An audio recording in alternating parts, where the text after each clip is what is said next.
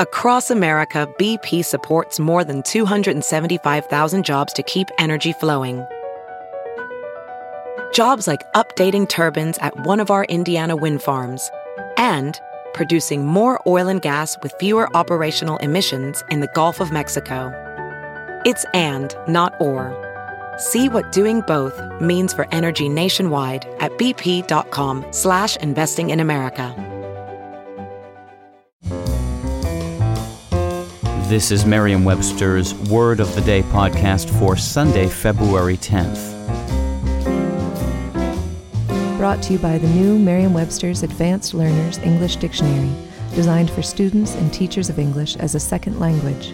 Learn more at learnersdictionary.com.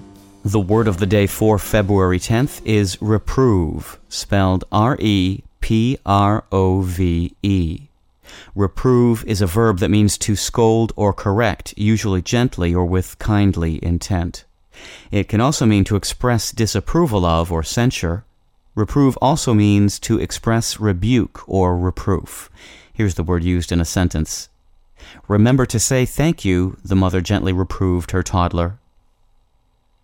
The words reprove, rebuke, reprimand, admonish, reproach, and chide all mean to criticize. Reprove implies an often kindly intent to correct a fault. Rebuke suggests a sharp or stern criticism, as in the letter rebuked her opponents.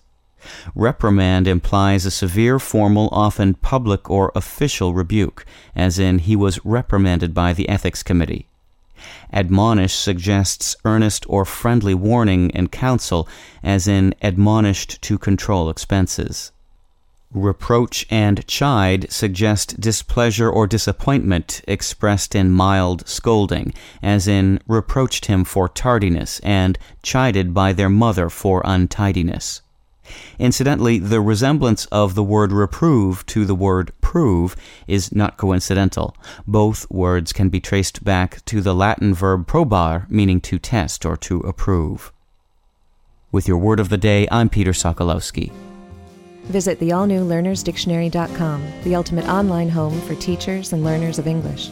A free online dictionary, audio pronunciations, custom study lists, and interactive exercises are available now at learnersdictionary.com.